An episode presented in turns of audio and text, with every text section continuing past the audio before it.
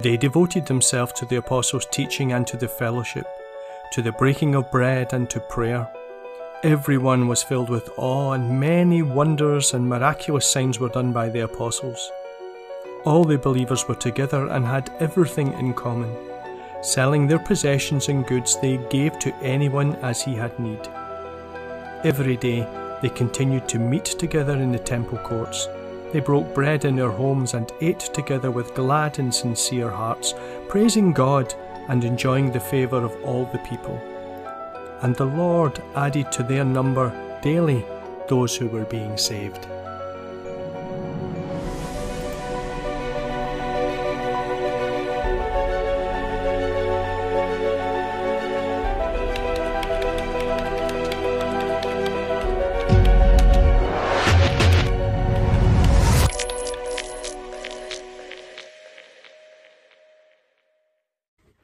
Everyone, it's great to see you. Today we're thinking about being church and that means being engaged with God and with his people. Let's turn to Acts chapter 2 verses 45 to 46 which are our two verses for today. All the believers were together and had everything in common. They sold property and possessions to give to anyone who had need.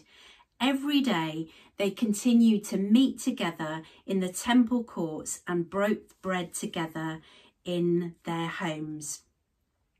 Being church means being involved, being engaged, taking our place in the body of Christ, being engaged. I wonder if you've ever found yourself happily being engaged in something that you really didn't see coming.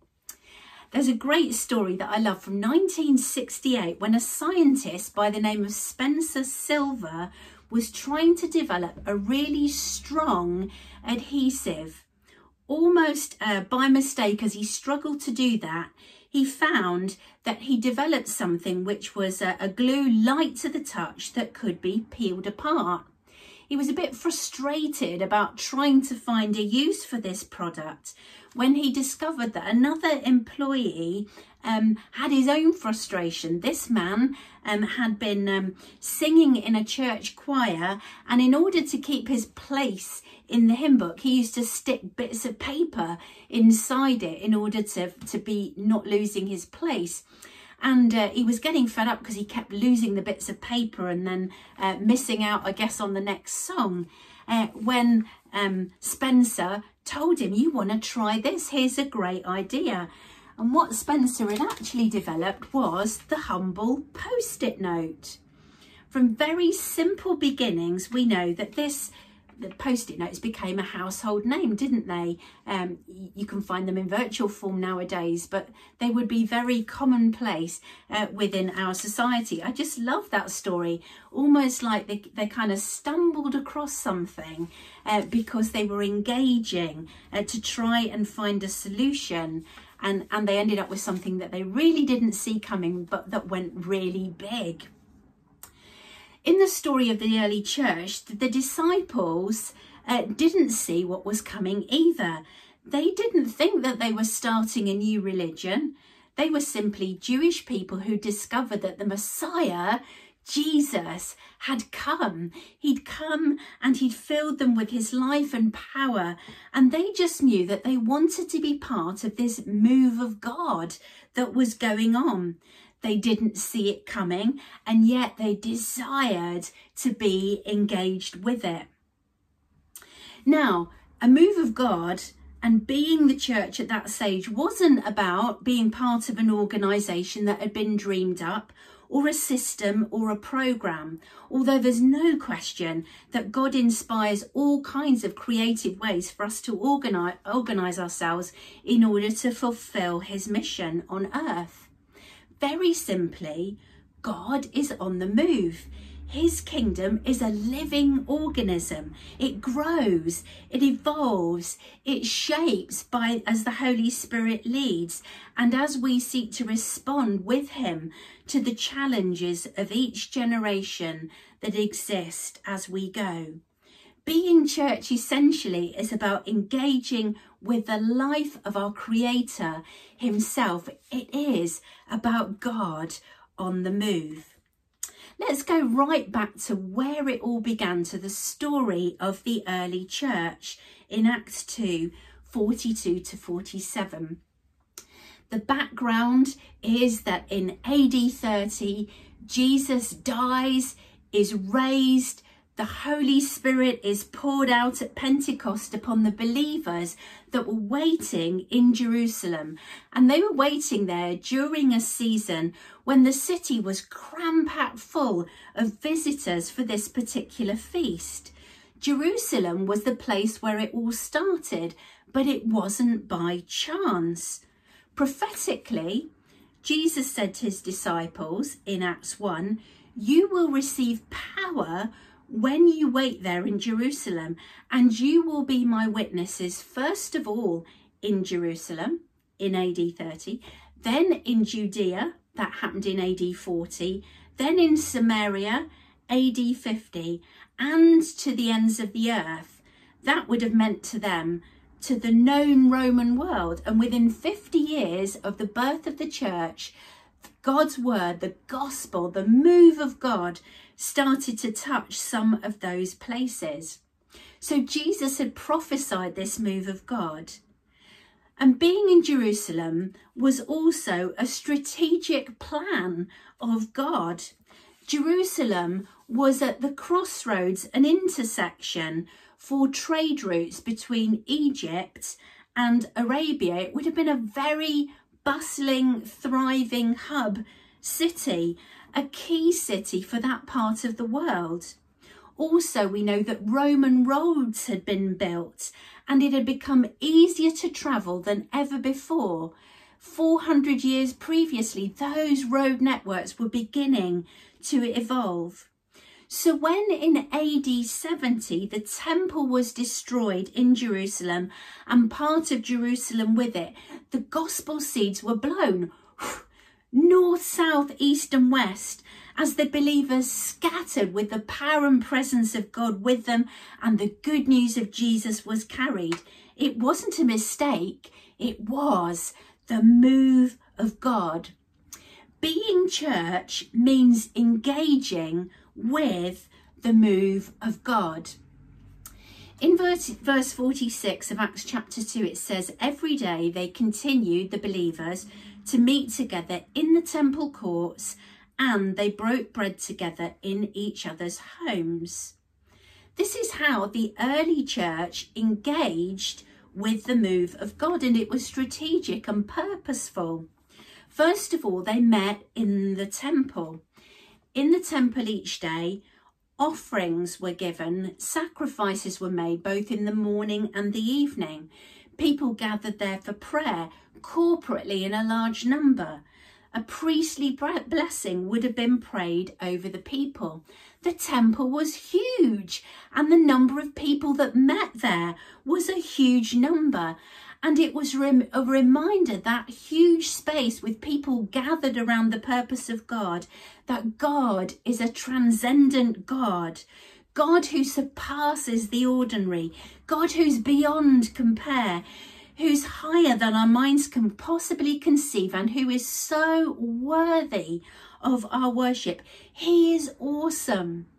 And as those believers daily went to the temple, here was a reminder to the Jews who visited there that they lived their lives in the gaze and for the gaze of the one who was greater than it all. They aligned their hearts with him.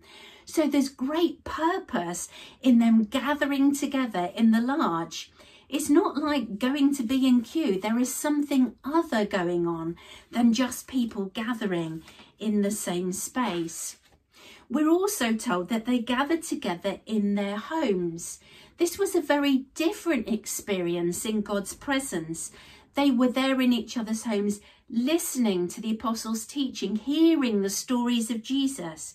They shared testimony of what God was doing, the signs and wonders that were happening in their midst. They broke bread together. They prayed together for each other and for the world in which they lived. This was a shift for these Jewish people.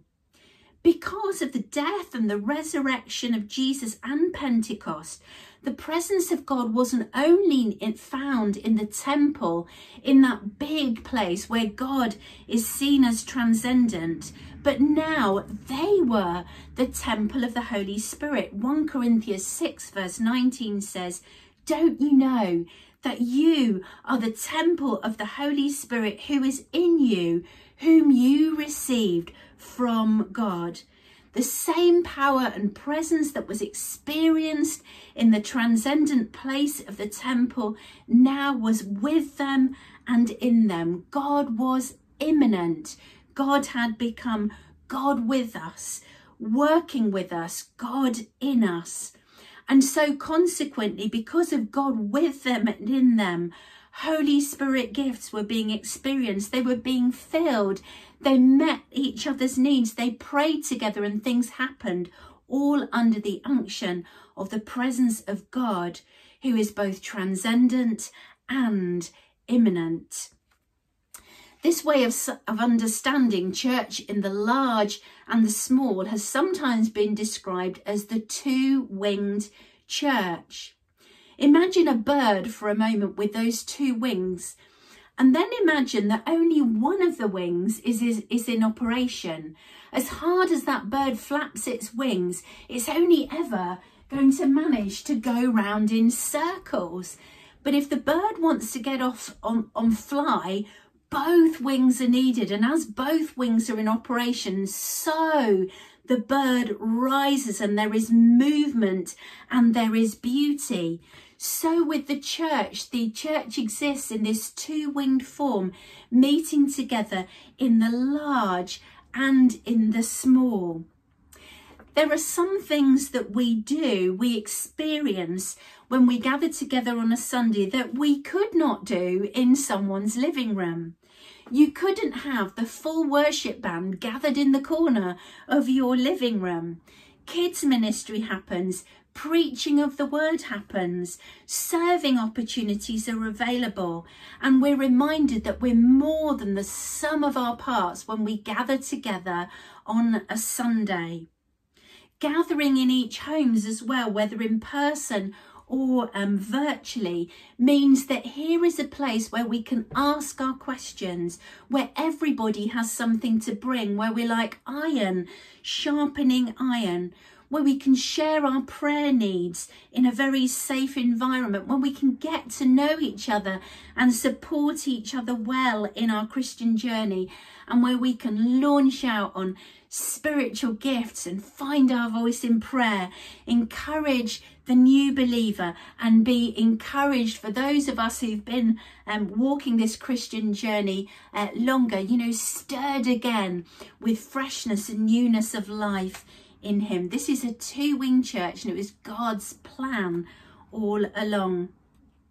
I'm reminded that this is this has been so important in sustaining the move of God throughout the centuries and centuries that the church has been um, been going.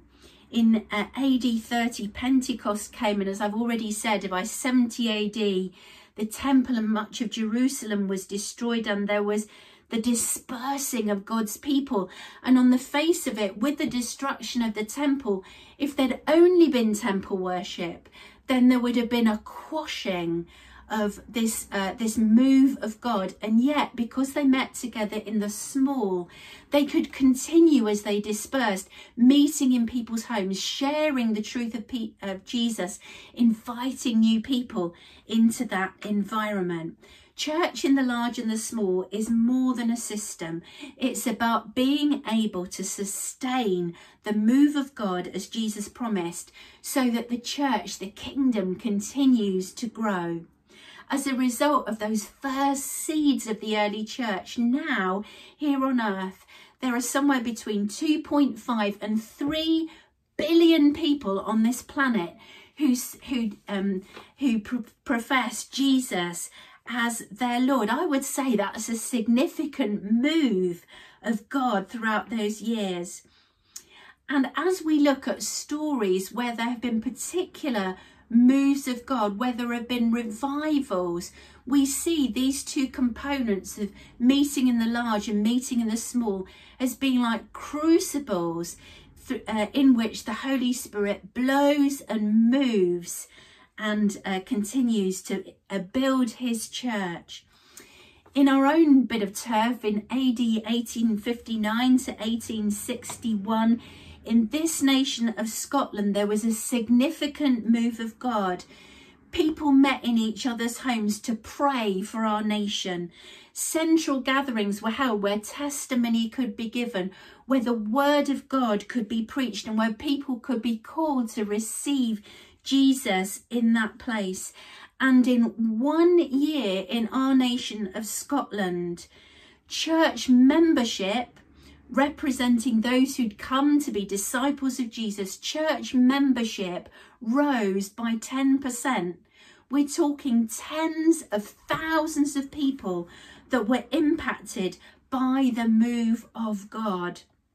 Here's a lovely example from a Hamilton newspaper in 1860.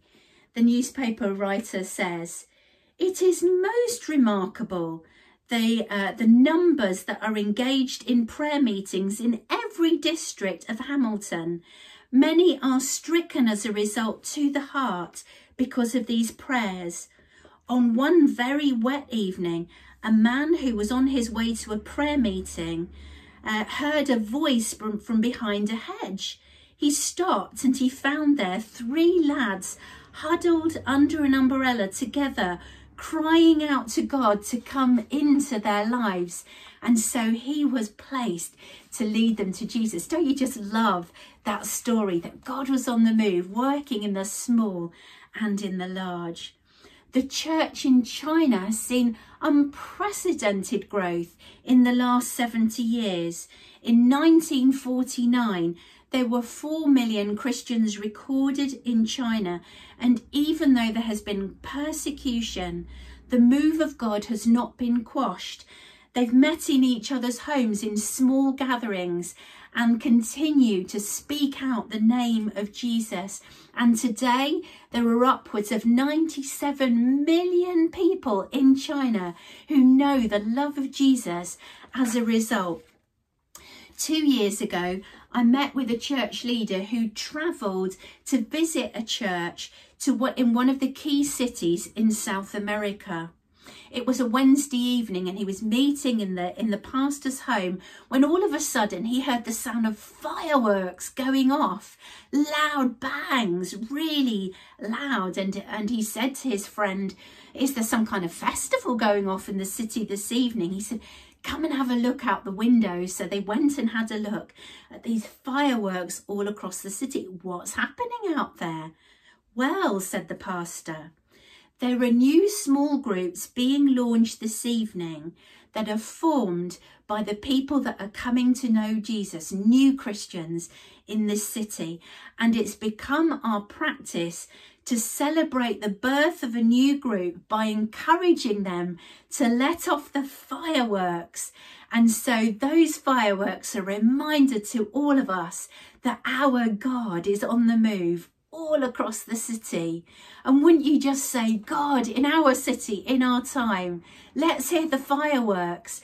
Let's hear the move of God as a result of you, God, as we meet together in the large and in the small. When we talk about a move of God, it can sound very grand, very sensational, very maybe out of reach for us. But there are some principles that position us really well so that God can do more through us. And they're very simple. Being church means engaging through good habits. In verse 42 of Acts 2.42, it says there, every day they met in the temple courts. Every day they met in each other's homes.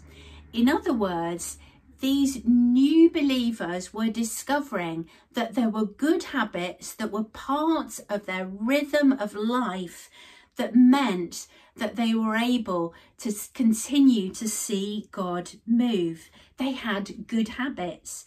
Habits are embodied behaviour, they're patient reflexes.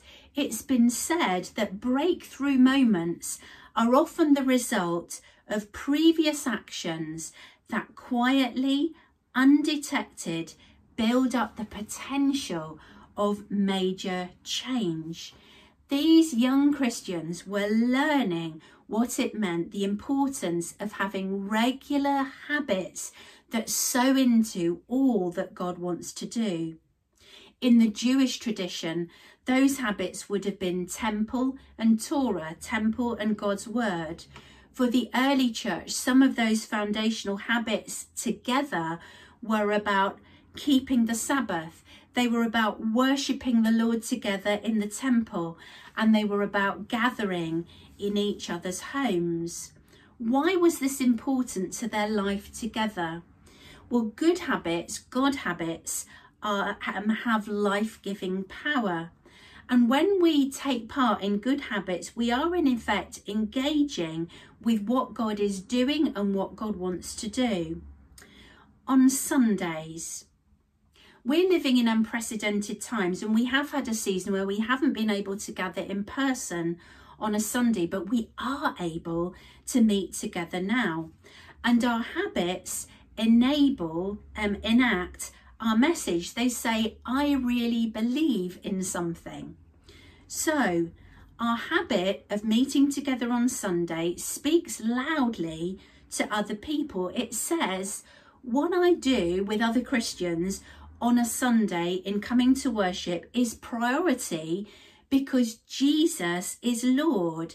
Jesus is my priority and I choose this over a number of other things that I could be doing today. That habit also speaks loudly to God. It says, God, as I come here to worship on Sunday, I want you to know you have first place in my life I'm serious about you. And I'm so sure that God loves that kind of heart sincerity. Another habit was meeting in small groups, life groups. We as a church are seeking to make room for as many people as possible to be able to engage with God and each other midweek to encourage each other in our discipleship. I'd encourage you, if you're not already in a small group, to sign up on the website and we're going to do everything that we possibly can to make groups available. I want to make sure that we always have space for new people to come. We have to make space for a move of God. I was reminded of this a few years ago when, as part of another church, a man came to speak to us and he said, um, I just felt I needed to come and talk to you because I've sensed that the Lord wanted just to say something. It was this, a very simple question. What would you do if I gave you 50 new people? That question set us thinking. It set us talking. What would we do if God sent us 50 new people? Would we know how to teach them how to grow in God? Would we know how to support and encourage them and to keep them going uh, and help them to join in on this move of God. For us as a church, we felt at that time that the right thing to do then was to continue to uh, to grow our small group network. And over time we decided to run alpha um, in each of those small groups where people could invite their friends to come which was very exciting. And some of our friends came too. On the alpha away day you won't be surprised to learn then that the numbers in attendance at the Alpha Away Day as a result of that were 53. God knew that we were ready, we were ready to answer that question for him. And that habit of meeting together made it possible for God to continue to move in our midst in an extraordinary way. Being church also means engaging by serving each other. Verse 45 of Acts 2 says, They sold possessions and gave to everyone who was in need.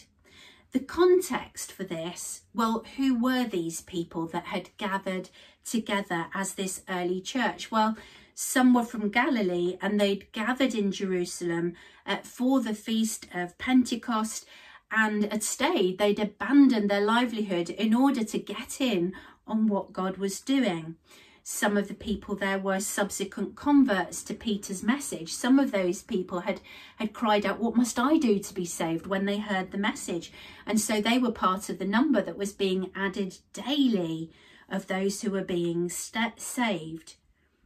And we don't know how long these people stayed in Jerusalem, but what we do know was that they were held there by the inter, um, the intimacy and intensity of the fellowship that they were enjoying and being part of. Some some would have stayed and some would have returned for sure. So this thing about people selling their possessions so that people uh, everybody had their needs met was a little bit more than buying a packet of sandwiches because verse 44 tells us all the believers had everything in common. Uh, the the participle on this reads that they kept on having everything in common. They they um, they had a heart habit. They were filled with the Holy Spirit, and so as a result of that, they felt a sense of responsibility towards meeting each other's needs. As a church, we have a responsibility to look out for each other and to sow in to each other. I love, we've only been here three months and I've picked up on so many ways in which we as a church look out for each other here at Harvest. It's a beautiful demonstration of God's love. Meals provided for those who need it in a, in a time of crisis. Prayer requests, stories of gifts being given quietly, words of scripture being sent, some even being painted on beautiful pictures. How wonderful that by the power working in us, we are people who are engaging by serving each other in looking out for each other's needs. We also sow into each other, and I want to take a moment just to honour those who serve this body. First of all, those who serve on a Sunday, I want to honour those on setup team, those on worship team, media team, welcome team, soon to be kids team and youth and young adults, hospitality team, and I may have forgotten a few, but people often who come early so that we are ready to worship. We honour you today. Those who serve midweek as part of this church family. The community team who serve beyond the church through serving in Kids Club and Food Bank and the Community Cafe the care team who visit the sick and provide for practical needs, life group leaders, women's ministry, staff and elders, finance team, and I may have forgotten some, but forgive me because I haven't been around here that long, but we honour you.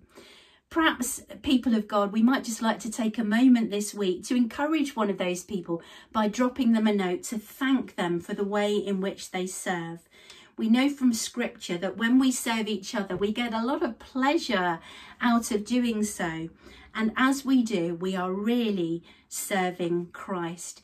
Here's a great way in which you can serve. This coming Saturday, the 16th of October, between 10 and 12, we're going to be gathering at the Key Street building for our first church cleanup. We're going to be prepping some fences and weeding the grounds.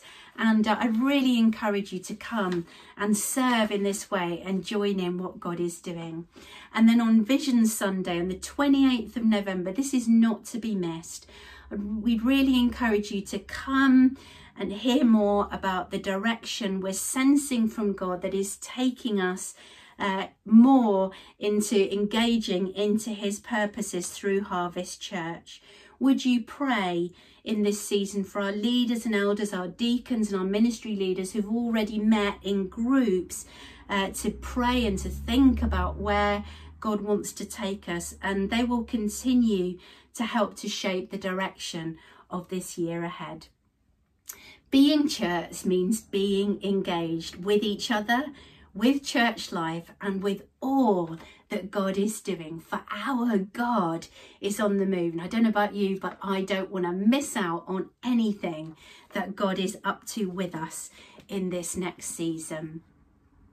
Well, as we conclude our time together just now, um, we're going to go right back to the heart, and the heart is Jesus.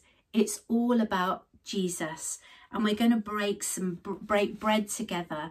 And so uh, as you listen online, you might just want to pause and go and grab some bread and juice so that you're able to participate um, in this part. We turn together to Matthew chapter 26, verse 26, words of Jesus. While they were eating, Jesus took bread, and when he'd given thanks, he broke it and he gave it to the disciples, saying, Take, eat, this is my body. So eat the bread with glad and sincere hearts. Jesus, we thank you.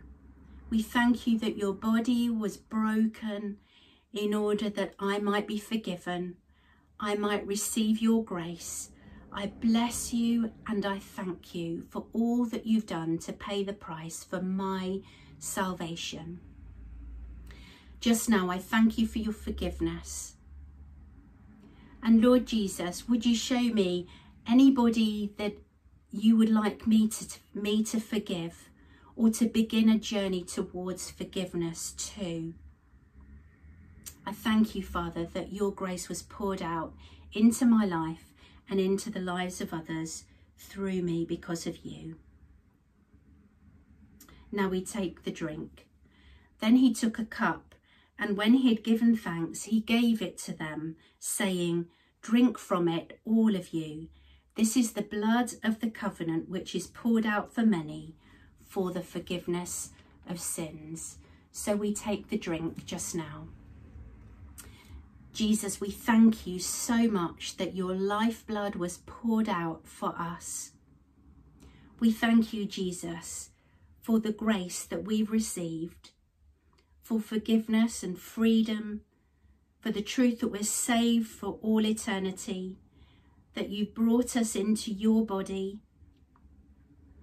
that we take our place in your purpose for this world we thank you, Father God, for Calvary. And just now, we're reminded that it's by your stripes that we are healed. So for anyone who's unwell in body, mind or spirit at the moment, Jesus, we thank you for your blood that heals us. And we pray for healing to flow just now in the mighty name of Jesus. We bless you and we thank you, Jesus. We pray that by your power you'll send us out into the week as part of the great move of God and all that you're doing through us in your precious name. Amen. Amen. Thank you for listening. God bless you. Hi there, I'm David and I'm the senior pastor here at Harvest Church. Thank you so much for taking the time to watch this message with us today. Uh, it means a lot to us and we hope that you found yourself inspired, informed and encouraged in every way. Harvest meets as a church every Sunday in Hamilton in central Scotland and if you're nearby or passing by we would love for you to join us to experience the whole worship gathering in person. If you can make it, we would love to meet you. If not, we will be right here on YouTube and I hope that you'll come back next week for the next part in this series. In the meantime, if there is any way that I, the team here at Harvest, can serve you, please drop us an email at info at harvesthamilton.org.uk Uh, or get in touch via the contact page on our website where you'll also find live links to our social media. So, till next time, thank you so much for joining us.